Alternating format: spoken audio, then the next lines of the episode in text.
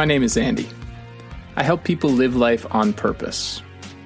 This podcast explores the mystery, beauty, and complexity of life through conversations with an array of incredible practitioners, all of them working at the edge of what's possible for humanity. This is a place for big dreams, bold creativity, and fierce hope. Welcome to the Wonder Dome. If you're inspired by this conversation and you'd like to see it reach more people, you can help the Wonder Dome take flight by sharing it with friends and colleagues, subscribing, giving us a high star rating, and best of all, leaving a glowing review. If you'd like to go even further, consider becoming a monthly supporter. You'll help me keep the lights on and support a wide range of charitable causes. You can learn more at mindfulcreative.coach. Thanks in advance for helping us inspire the world. My guest today is Eddie Turner. As you'll hear in our conversation, Eddie is an incredibly dynamic and charismatic human being who spends a lot of time and energy working with the question of how leaders lead.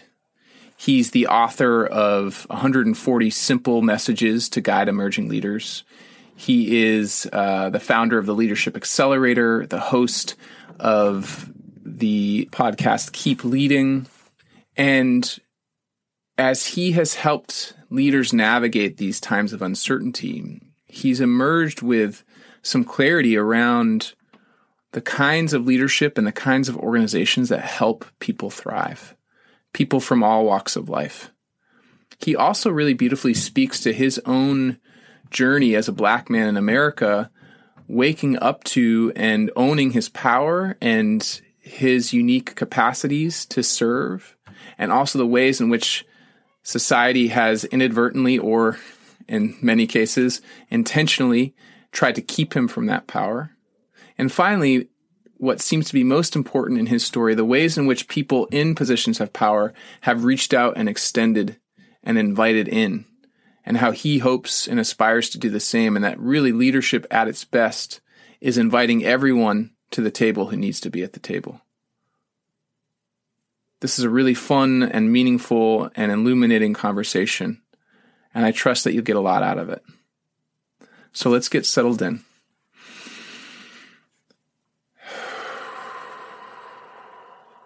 And hear what Eddie has for us. Eddie, welcome to the Wonder Dome. Andy, thank you so much for having me. yes, yes.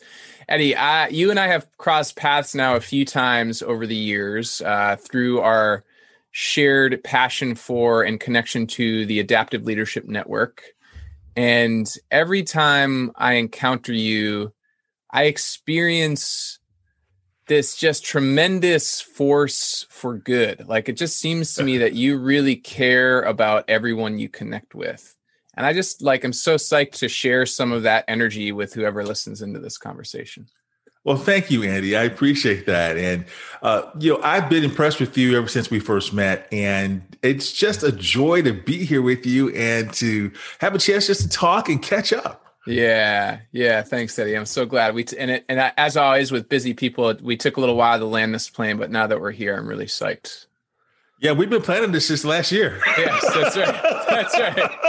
That's right at the last uh, adaptive leadership conference i think was it oh it's the international the institute of coaching conference i think is when right. we last had a chance to hang out for a little bit. that's bit right that's yeah. right yeah yeah and and and it was at that conference that i really like got that was like i sort of knew you primarily through the adaptive leadership lens but then i really got to understand you as deeply passionate for coaching i mean you're sort of I, I I see you to be kind of a coach's coach. I mean, you're you're you're certified in many different with many different organizing bodies. You mentor other coaches. You're featured as as coach of the week uh, with the international coaching federation. You're doing this amazing podcast keep leading. Like you're just really out there sort of speaking to the power of great coaching. And and that was inspiring me to me. I was like oh here's like someone who's really like all in on this well thank you andy. I, I think that Yeah, I think I think equally we were both surprised to see each other there because we'd only yeah. seen each other in the yeah. adaptive leadership yeah. uh, circle.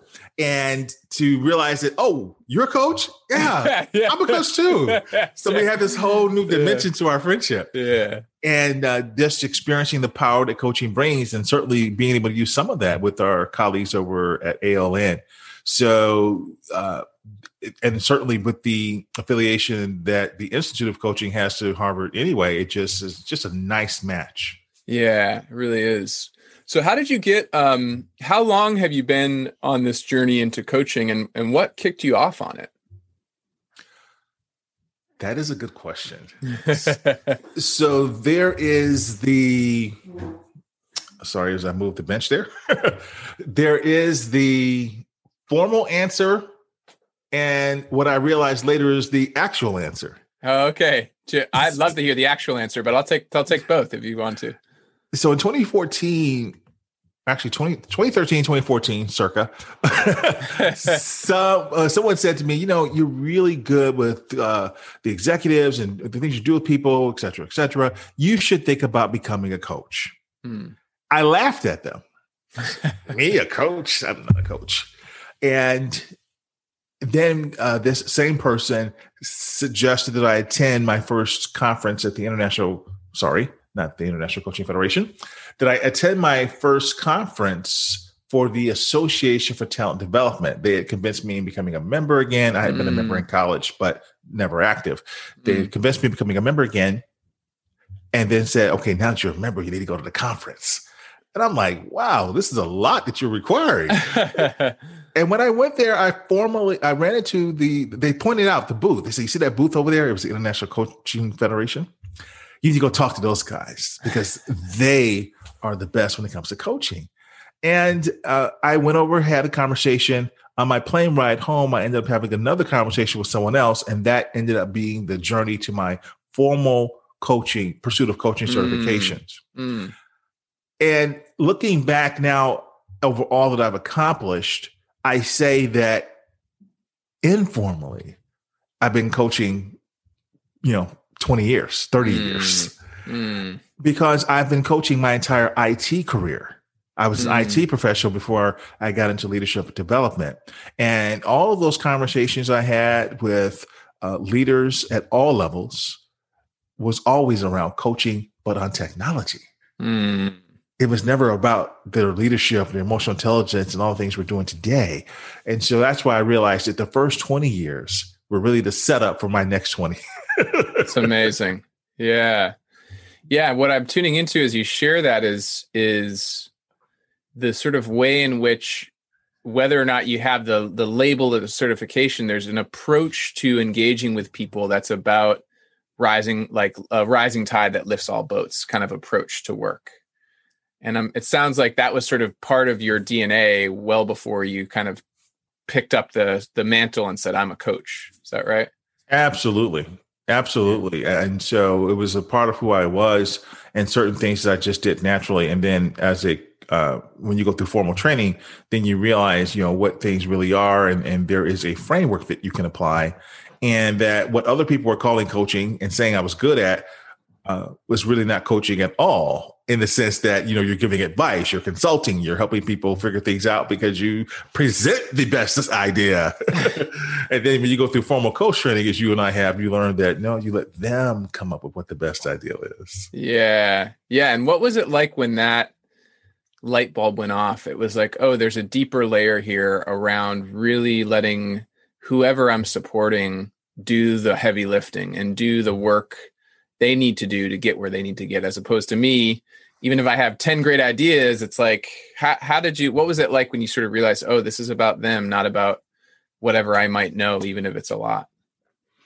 You know, that's the hardest part for all of us. Yeah. All of our life, we've been rewarded for having the answers, you know, be it a grade, a GPA, mm-hmm. entry into institutions such as you and I, you have a Harvard degree. I have the executive education training. Yeah. but the you know the ability to get into those institutions was based on that. And then to all of a sudden be told, no, it's not about what you know. It's about what you can help the other person figure out that they know. Yeah. It's a it's a huge shift. And so you're no longer rewarded for your knowledge, but your ability to help others produce their own knowledge. Yeah. I love that. And it, it feels like as you as you articulate that way, it's it's about helping others produce their own knowledge. It feels like the the world most of us grow up in actually doesn't let us produce much knowledge. It, it's more about like retaining and repeating knowledge that someone else has told us is important. Absolutely. Until yeah. you get to grad school, uh, you know, so along the way somewhere, and, some, uh, I'd say, undergraduate pro- programs you may experience this, but yeah, largely we're told to master other great thinkers' ideas, put them into use, write papers on them. But at a grad school program, then you start to be asked to think through becoming your own thought leader and producing your own body of research in, in some cases. Yeah. Your own hypothesis and such as they uh, get produced in a capstone of sorts mm-hmm. or a at the higher level, not just a master's program, but a PhD level program, obviously, where you're doing a district full dissertation. Yeah. But you know it's rare like as we get up those those sort of ladders of specialization fewer and fewer people have the kind of interest or or stamina or desire to like get a phd and so you ha- have a lot of people who are really smart who've learned a lot of knowledge and can kind of repeat it and maybe are organically producing their own knowledge too but they're out there in leadership roles. They're out there in the world just doing their thing and whether they're conscious of it or not they still have the kind of uh, programming i don't know what to call it the kind of cultural programming that says having the right answer is the most important thing. Mm-hmm. and and you care a lot about leadership. I mean this is where you've sort of staked your flag in the ground as far as i can tell is helping leaders be more emotionally intelligent helping them communicate more effectively helping them really get get in touch with purpose and and and helping them in their organizations produce knowledge, not just have the right answer. And I wonder, like, is is that right? Am I reading what you're about right? And how do you help leaders who haven't necessarily had that formal training to be to be that level of critical thinking to start to shift from being right towards being open and curious and emotionally intelligent? You're absolutely correct. Well, I think one of the things that always frustrated me is that we we use phrases like "think outside the box," you know, or you know, uh, be innovative. And then really what happens is we, we we've only rewarded people for staying in the box, for conforming to this thinking, this set of behaviors. So inside the corporation, you know, I'm sure you see this with your clients as well. You know, I'm dealing with clients that come to me frustrated because they have these great ideas, but they're not allowed to put them on the table to be heard. They're not mm. allowed to try to experiment they're told, no, you must do it this way. And I don't want to hear anything else in so many cases. And that is so frustrating to people who are brilliant, people who are creative. And so mm. what happens is over time, they turn off that side and they just get, they, they fall in line and they, they march to the, to the beat, to the conformity mm. and the uniformity, mm. right, of the organization. Yeah. And so that's why, you know, we see what happens in tech organizations like Google. Google says, we're going to reward you.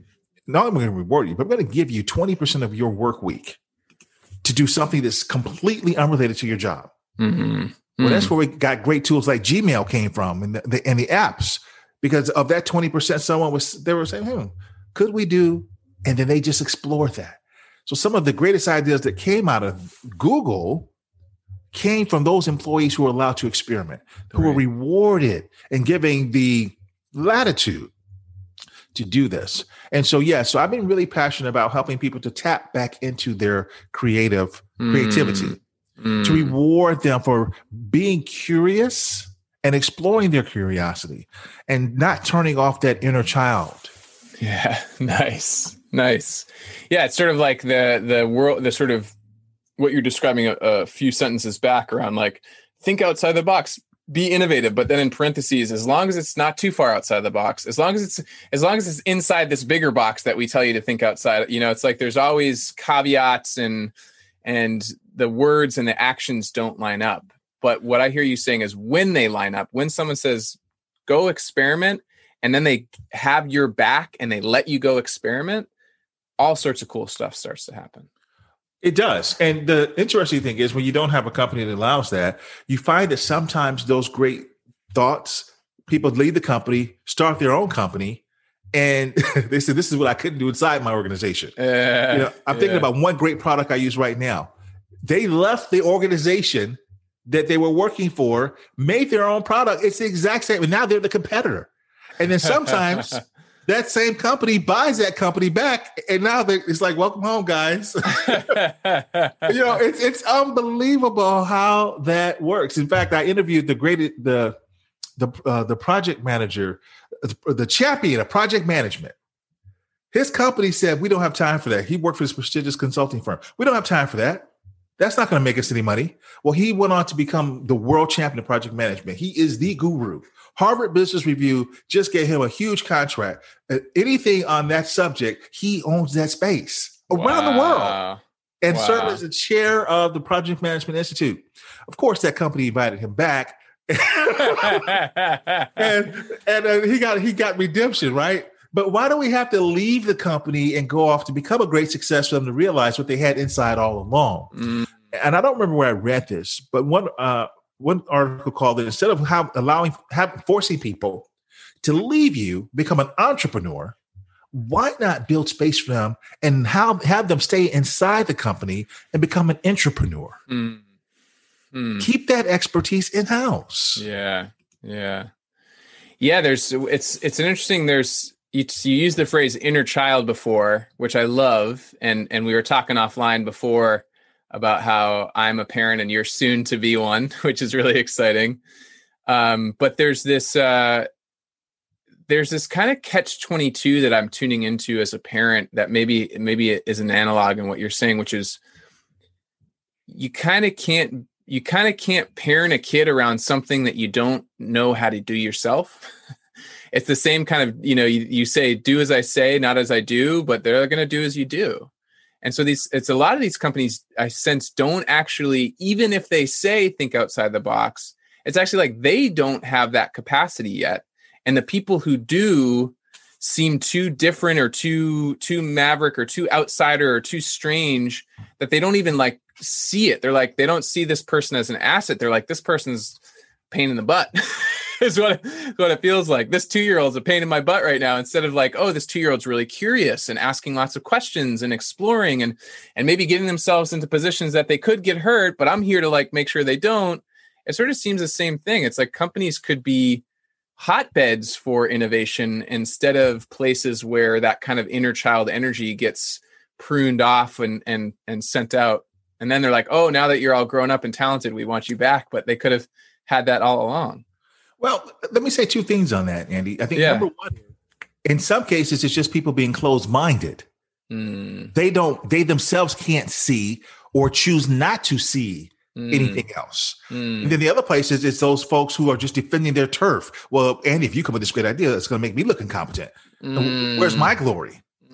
So I, believe that's what's happening in more cases than not. Uh, going back to your analogy about the parent, if they don't have capacity, and I'm sure this has happened in, in your life and with uh, other folks' life that uh, you you know, right? I uh, don't have any children yet, but I know what I've done with my nephews and what my parents did with me. If they didn't have a, uh, if they had a deficiency in an area, right?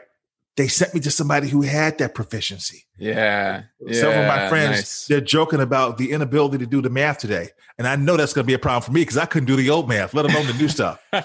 my child will be sent to some tutor, some program to get these extra skills. You know, uh, dad sends, uh, uh, you know, mom and dad may choose to send the kids to ballet or to, uh, everybody's giving me advice now. One gentleman told me the other day, got to get them into martial arts. You know, so everybody tell me about a program. everyone, yeah, everyone has it. Right.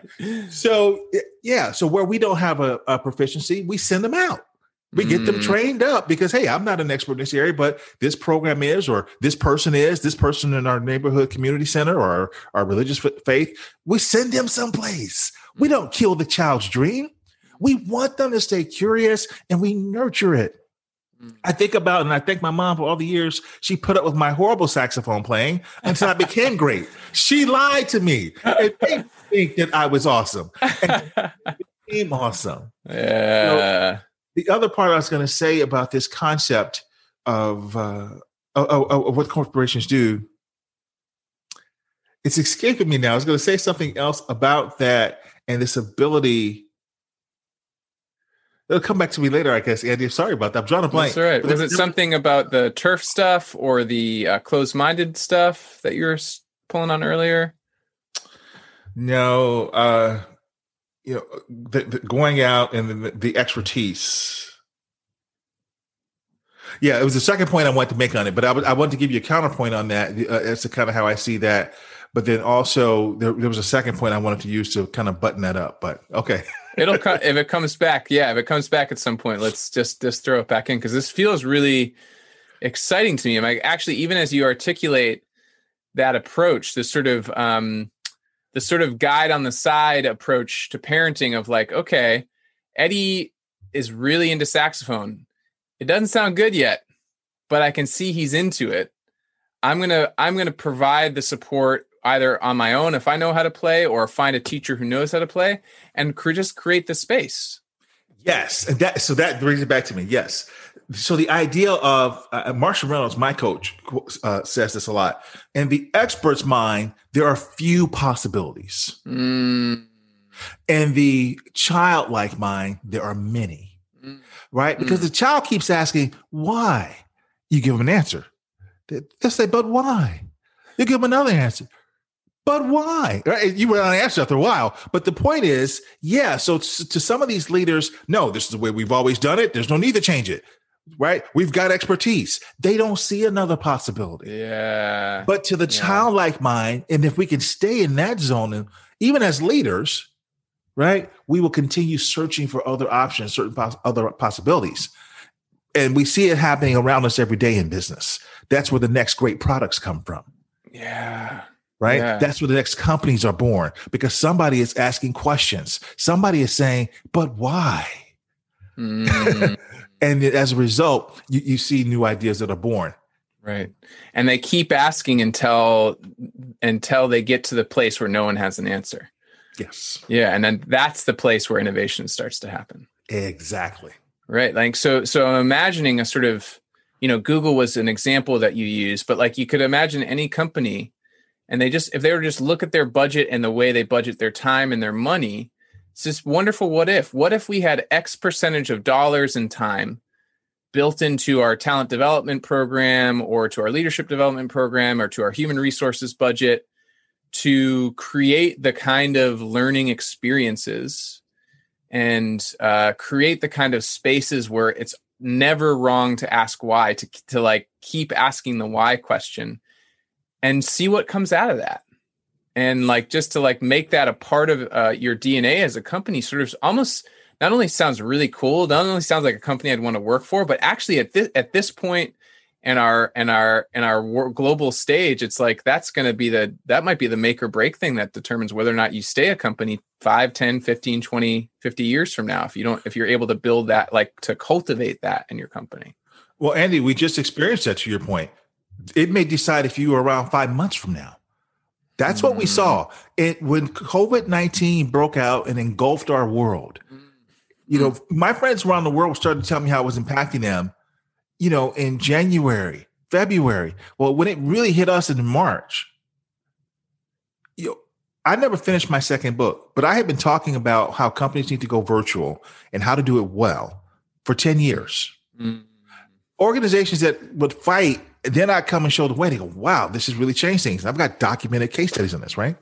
Well, organizations said, we can't do this virtual. You must be in the office for this to happen. Oh, we must see you, right? All this FaceTime, got to be face to face.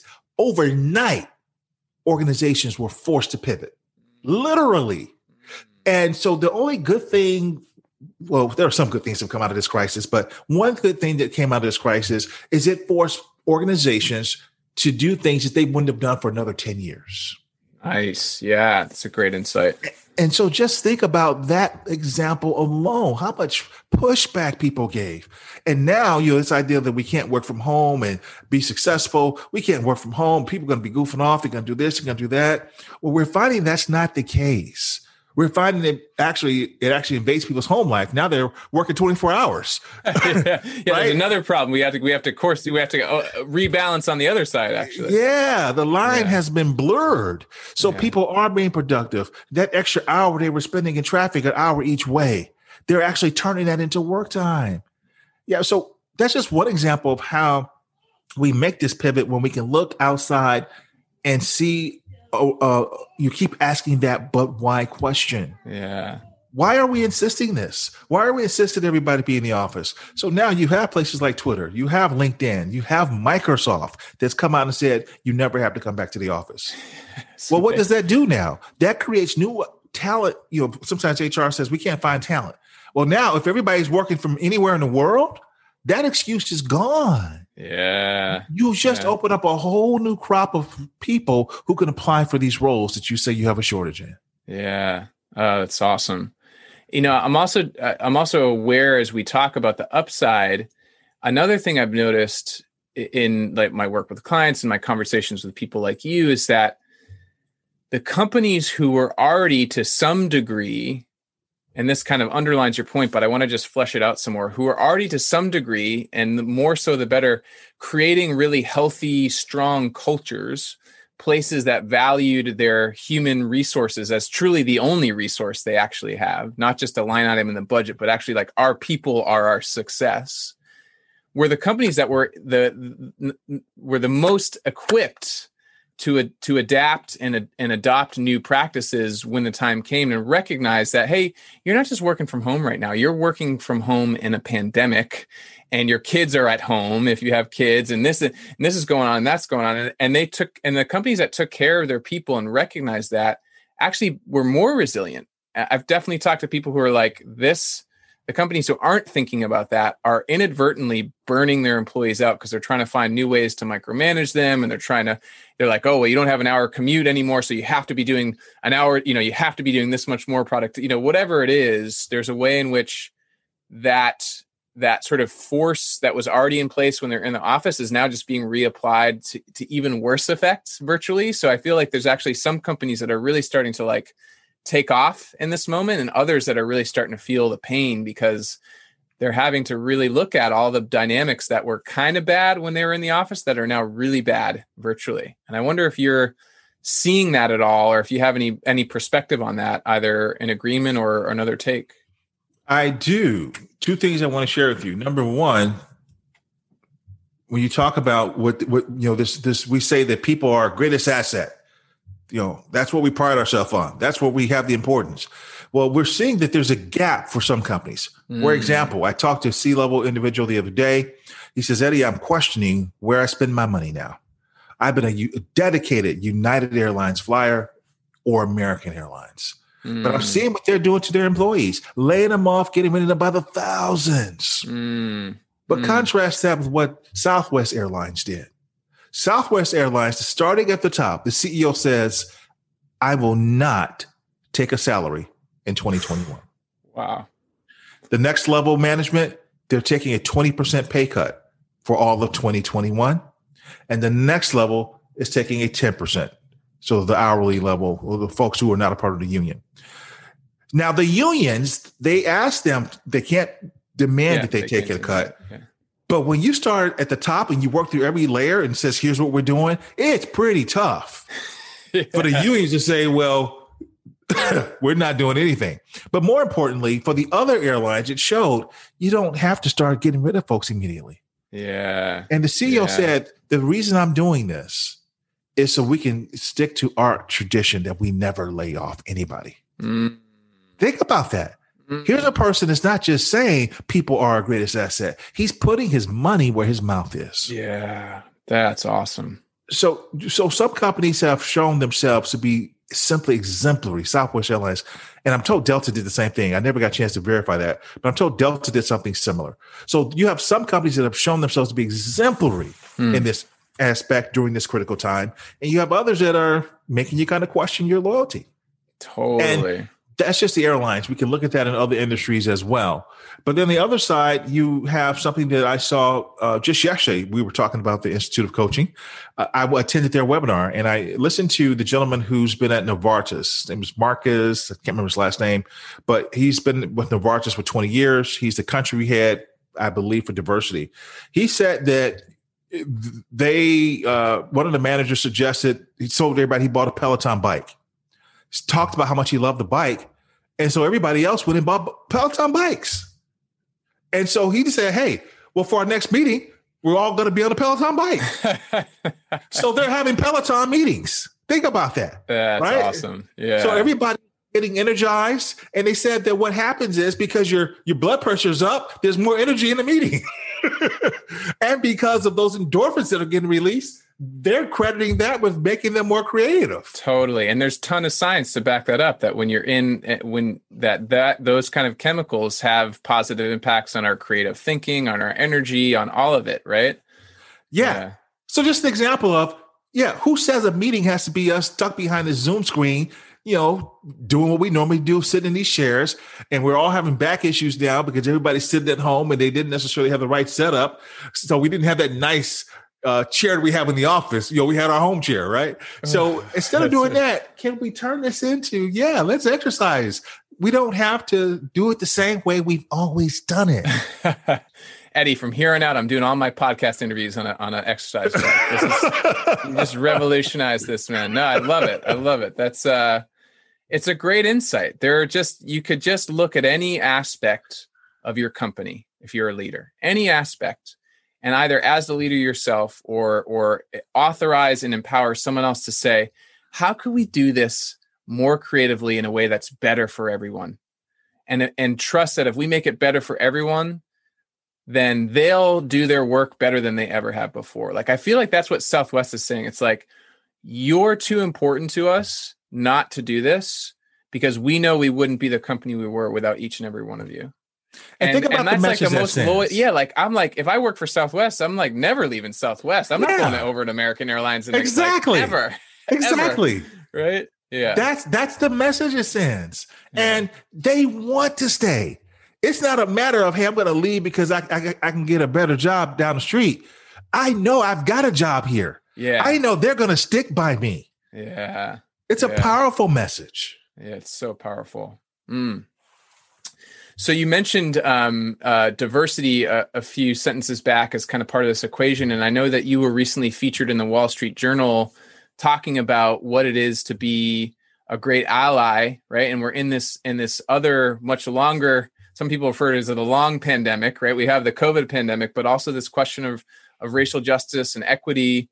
And you've also just really stepped out in a pretty public way to say, like, this is what it means as leaders to to be a good ally. And I sense that there's like a lot of overlap in what we're talking about here. That if you make your your companies a safe space for everyone, for diversity of thought, for diversity of background, for diversity of ethnicity and race. Like if you think about it from all of these variables, your company is going to be more adaptable and more creative and over the long haul. And I just wonder if you could speak a bit more to to that layer of of this this work that you do and and this moment that we're in and and how that's showing up for you right now. Sure. You know, before June 2020, this is a subject I'd never talked about publicly. Is that right? Yeah. If I had a client, they had they wanted to talk about it, we talk. But I would not talk about race and diversity and inclusion publicly. If someone asked me a question, I literally had two or three people who I always referred them to, mm. and I would run the other way. I didn't talk mm. about those things, and I mm. felt, uh, you know, I, I started on a personal journey, and this has been quite cathartic for me to start to talk about this. Mm. And you know, I, I listened to Dr. Robert Livingston uh, I went to an event uh, for Harvard Kennedy School alumni. Uh, they were celebrating the 40th anniversary about three years ago. And he's one of the premier authorities in the world on this subject. I was fascinated by him. I'd never heard of him, but he blew us away by mm. what he mm-hmm. explained. Mm. Well, this episode of Events That Unfolded with George Floyd gave me a chance to revisit what I learned under Dr. Livingston who actually also happens to be a, a black man. And it made me start to talk about these things and put it in the context of my own narrative. Mm. I realized that by me not talking about race relations, that in some ways I was doing a disservice to others, hmm. especially young black men, hmm. because people might assume that, hey, if you comport yourself a certain way, these things don't happen. And in mm. fact, sometimes I found myself blaming other people that, you know, this is only happening to you because, you know, you had a hoodie on or you were, your pants were sagging and all that. Right. And I realized that no, you know what? You can have a suit on, Eddie Turner, and it's going to happen to you. They made me very aware of who I am. You are mm. still a black man and you're going to get the same treatment. So mm. I've had my episodes and that made it very clear to me. And I was embarrassed when those things happened to me. Mm. What I was dealt with in a, in a way that was you know, it, no. So it doesn't matter how you're dressed. It doesn't matter what you've got on. At the end of the day, I can't take off this black skin. Mm-hmm. And that is what I'm treated by. And so, you know, I started to share some of those experiences that I've had. But then I also shared the great things that have happened. Mm. So I've had these injustices that have happened because of what white people have done to me. But let me tell you about these white people that have done some amazing things for Eddie Turner, they were my ally. And because mm. of them being an ally and opening the door for Eddie Turner, teaching Eddie Turner, helping Eddie Turner, all those folks that I talked about in terms of moving me from IT to learning a talent, uh, the person who said you need to become a coach, all those people were white people. And all those people said, Eddie, let me help you. And who got me on my journey, got on the path, they were white people. So my message has been that, hey, yeah, these bad things have happened, but I don't cast aspersions on the entire race. Mm. And because of these folks who use their access to power, because that that's where it is, right? You know, it's not like uh, another black person could help me. It was, I guess, some could if they had it, but in each case for Eddie Turner, it was always a white person who helped me. Mm. And so my message to audiences have been, hey, is there an Eddie Turner you can help? mm. Right. And mm. then also for if you are an Eddie Turner, where's your Bob Dean? And I start to list the names of those who've helped me, you know, the, the Sally Helgesens and people like that who, who've helped Eddie Turner. And then I uh, I pair that with some of the research that's out there and what has happened, and because for a long time, black people were told this is just they're imagining this. This is just in your head. You're making this up, or you're still trying to hold on to the past and bring this past stuff up. No, it's not past for us. It's still reality. Yeah. And the thing that has helped are the cameras. They've brought it to light. But then I also use it as an opportunity to expand the lens. So can we be an ally not just of uh, when it comes to race? Can we be an ally when it comes to the LGBT community? Can we be an ally of women who, wow, we have a new reason to celebrate now these days, right? Uh, uh, our first female vice president yeah. elect. Yeah. Uh, can we be an ally of those who are uh, of a certain age because we see an increased discrimination against people who are elderly now in the workforce. For the first time ever, we have five generations in the workforce. And some people feel we should just push that older generation out, leave it to the young people. No, that's not right. Hmm. And and then the the uh, need to be an ally to people with disabilities, hmm. the largest group minority group in the world, who all too often aren't given an opportunity. Yeah. Uh, Haben Girma, the deafblind woman who conquered Harvard Law School, she explained that to me very clearly. Amen. Yeah. So yeah. I always thank her for that. Yeah. Oh, so that's Eddie. how it ended up in the Wall Street Journal because I told the story to the CEO of Linkage, uh, Jennifer McCollum, and I'd never told anybody the things I told her. So she put me on a panel, and then when she ran the panel, uh, it, I didn't realize how I knew they were a major organization, but I didn't know how far reaching their tentacles were. It ended up, uh, the promotion for it ended up in the inbox of the Wall Street Journal journalist. And he asked her, could he interview her before we did the, the session? And uh, she said yes, but only if my panelists can be part of it. And so it was because of her being an ally in that moment. Wow. Yeah. Because she could have, she's a CEO. She could have just did it all herself. She didn't need me but uh, she did, and he found my story of interest, and so that's how that came about. It's amazing, man. I'm really, um, I'm just sort of in touch to like the the learner's mindset. Like, there's that you're talking about the child mindset to like really reconnect to. You have some beliefs, and you could just keep doing those beliefs, or you could start to listen and learn, and and send it really like own it for yourself and be curious and ask questions and then start to help other people ask questions and and do it in a way that to me sounds really like you're straight you're taking it straight on but you're doing it in a way that is uh that is inviting people who are who may be really scared about even stepping into this conversation for fear of saying the wrong thing or doing the wrong thing or or being being positioned as the enemy you're just saying like look there's room enough on this boat for everybody. But if we're going to make that room if we're going to get everyone on board we got to like work at every level. We got to work at every level. And the level i'm i'm working at is that here for me personally but also for anyone who thinks themselves a leader you got to recognize that you have power and you can use that power consciously as an ally or it's going to get used anyways and some some of us aren't going to get on the boat as a result. And i just think that really i just love how you kind of t- took that personal stand and stepped out publicly because that takes courage man. Oh yeah absolutely. And you know when you and i were at the institute of coaching last year i met uh, jennifer brown and she was another person that was pivotal. Remember i don't know if you remember her session. I yeah. mean, she's this gorgeous white woman who walks out on the stage, and you know, I mean, you look at her and you would you would know it at first, but she talks about being a lesbian, and she talks about how she uh, went through a period of masking. She couldn't put out the pictures of her her her lover, her partner, and all these things she had to do to kind of exist. Yeah. And then she starts to look at other areas where people mask. And so, listening to Jennifer, I sat there thinking, you know what? I'm masking mm. because I would do everything I could not to. You know, in so many ways to not live up to just being a black man, mm. right? And I started mm. realizing all these different things I do, and I, I, I mean, so she was one of the people who really opened my eyes on that when she said what she said along those lines. Mm.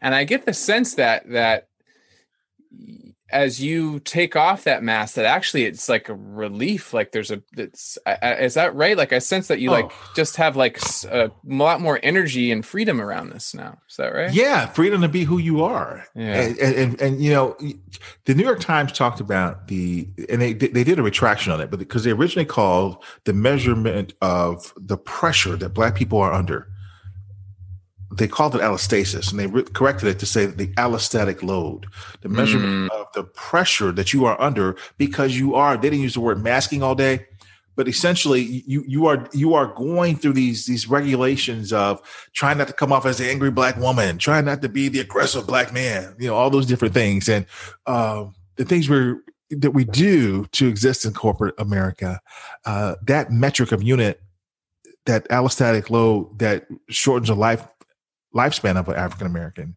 prematurely, uh, that's how much pressure you're under.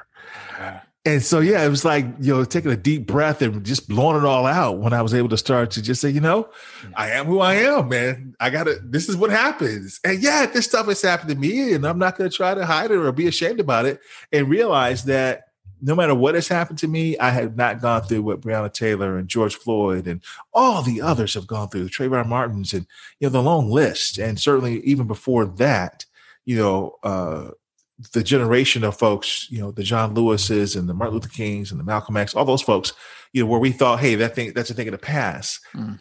But no, we had all these reminders along the way that no, it still happens. Yeah, yeah. Hmm.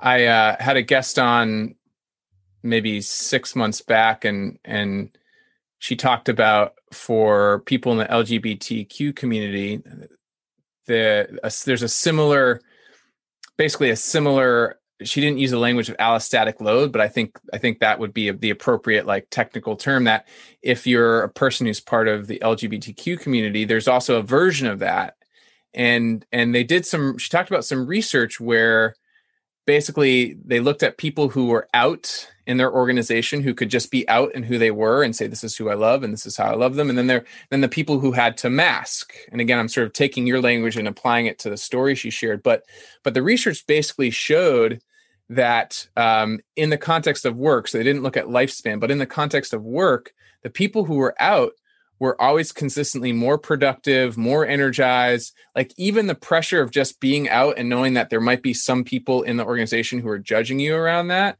was less of a pressure than trying to fit a certain image. And that and that like so that masking that allostatic load that you're talking about is all of us are doing some version of that. And those of us who have to do a lot of it it takes a huge toll. It takes a huge toll and i would just love like i like for me the world that i hear you kind of implying is a world in which look we're not trying to deny that you and i have different color skin but we're also trying to live in a world where that doesn't define us. And the only way we're going to get there if we can ever get there is this journey of like helping people let go of these loads of take and take off these masks and really start to see that we're in relationship with each other and we're connected and and that we have to have each other's backs otherwise we're going to be coming at each other head on. So i just mm-hmm. like really am psyched that you're stepping into that and helping others do the same and it's beautiful. Thanks andy. Yeah. Yeah. Thank you eddie. So so we've got like maybe about um, about ten more minutes here, and I'm curious as as we're sitting here playing with these questions of creativity and innovation and and diversity and making room for everyone on the boat. Like, what's what are you seeing as the kind of either the either the kind of cutting edge of of this work in organizations or the or the places where people are needing the most support like what are you seeing as the frontier right now for for leaders and organizations as we try and build uh, version 2.0 or I don't know maybe it's version 10.0 of our of our uh, business ecosystem that we all have. Like how do we do how do we do capitalism and business better? What are you seeing as some of the cutting like frontiers here in the work that you do? Where we're on the new frontier. Everybody's learning and everybody's experimenting yeah. You know, and so we all have a license right now to get really creative. Going mm. back to what we where we started, right? Mm. You know, Richard Branson said something. I was listening to the world's number one CEO coach, Mark Thompson. Mm. And Mark Thompson talked about being with Richard Branson. And Richard Branson told the story about when his house burned down, his, his uh, vacation house. And so all these people were there. And so this, this burns down. Had been in the you know in the family for a number of years. I can't remember if it was 30 or whatever, but he'd had it for a while. And Richard Branson said, you know, when your house burns down, after you you you you salvage what you can salvage, you make sure everybody's safe and all that. He said you rebuild it, but you don't rebuild it the exact same way. Mm, mm. You you decide, hey, I'm gonna make an adjustment here. We're gonna build this out. We're gonna add this. We're gonna add that. We're gonna use finer material. You gotta you gotta upgrade. So in business today, our houses have burnt down, so to mm. speak. We are all rebuilding. In the post COVID world, which we will get to one day, we hope, will not look like the world we, lo- we left in February 2019 hmm. before we all had to go home in March. Yeah. We have a chance to do things differently. Will we demand that everybody stay in the offices, as we talked about, or will we give people a chance to be virtual? As people go virtual, what demands will that produce? The real estate market, there was an article in Wall Street Journal the other day. It's already talking about how it used to be that you were looking for a, a movie theater at your home, right? You go, you go get that big home in the suburbs. The big thing had been having that movie theater in the home. Well, now the big thing is a dedicated Zoom room, right? That dedicated space that because we just basically drove everybody home and people are taking calls from the bedrooms. You can tell they're in the guest room. You can see, you can see the bed, the shot, and all these kind of things. So people are saying, I need a, a, a either a, a, specific home office or mm-hmm. a specific room for Zoom calls, mm-hmm. where mm-hmm. where I got a little extra soundproofing from everything else that's going on, right? And so uh, it's changing real estate. Mm. We'll, we'll, see the opposite effect, unfortunately, for our friends in commercial real estate. Uh, they're going to feel a little bit different uh, effect. But our, our, our folks in, the, in, in, residential real estate, they're going to see different demands. Mm-hmm. What other demands will we see in our places of employment? You know, I was just thinking about this this morning. You know, Dwight Eisenhower, one of the reasons he became known uh, as one of our great presidents is because he said, we're going to build an infrastructure. We're going to put build an interstate in a, in a country that connected all of us. But you know what else that gave a need to? Trucks. right? You, you're hauling stuff across country now. Commerce was better as a result. One of the great things I think is a misfortunate opportunity for us that we've missed is every year we hear Congress get burdened down with infrastructure bills that never pass. Mm. not only are we not taking care of the great roads that were put in place and the great airports and bridges, our infrastructure is crumbling in the country. But think about right now, I don't know about you uh, uh in your part of the country, but I'm sure it's the same.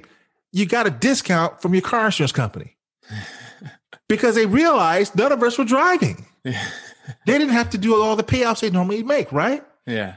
And so if all of us were staying at home and certainly are driving less, wouldn't this be a good time to finally fix our roads and bridges mm. where it's less inconvenience? Mm. Mm. Not only would that help out with with uh, especially during the time of COVID with jobs for folks because they're going to be outside, hopefully be a little bit uh, better. But we could give people better jobs, but we can take a chance to shore up the country's infrastructure at a time like this. Mm. You know, how hard is that? But why are we not thinking about that? What else can we be doing? So be it in our organizations, in our in our in our nation, in our homes, what can we do different? We don't have to go back to the same world. How can we build things and make them better, make them more efficient?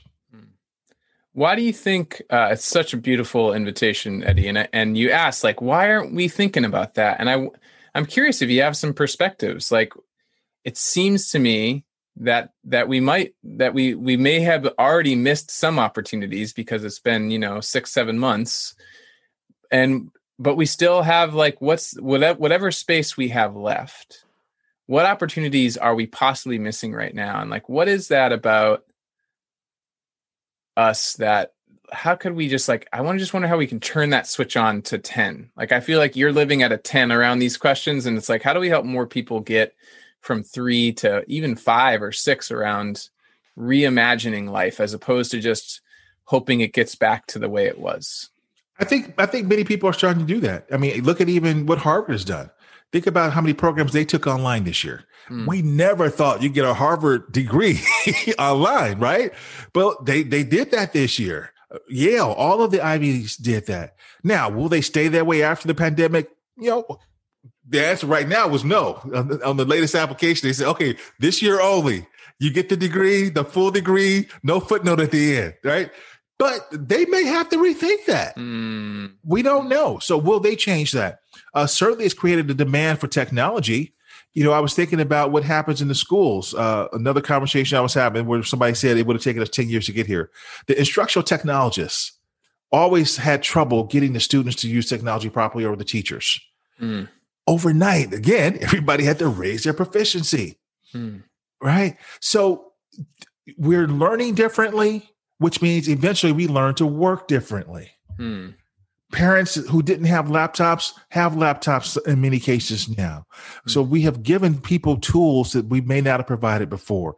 Families that maybe only had one computer now have multiple computers.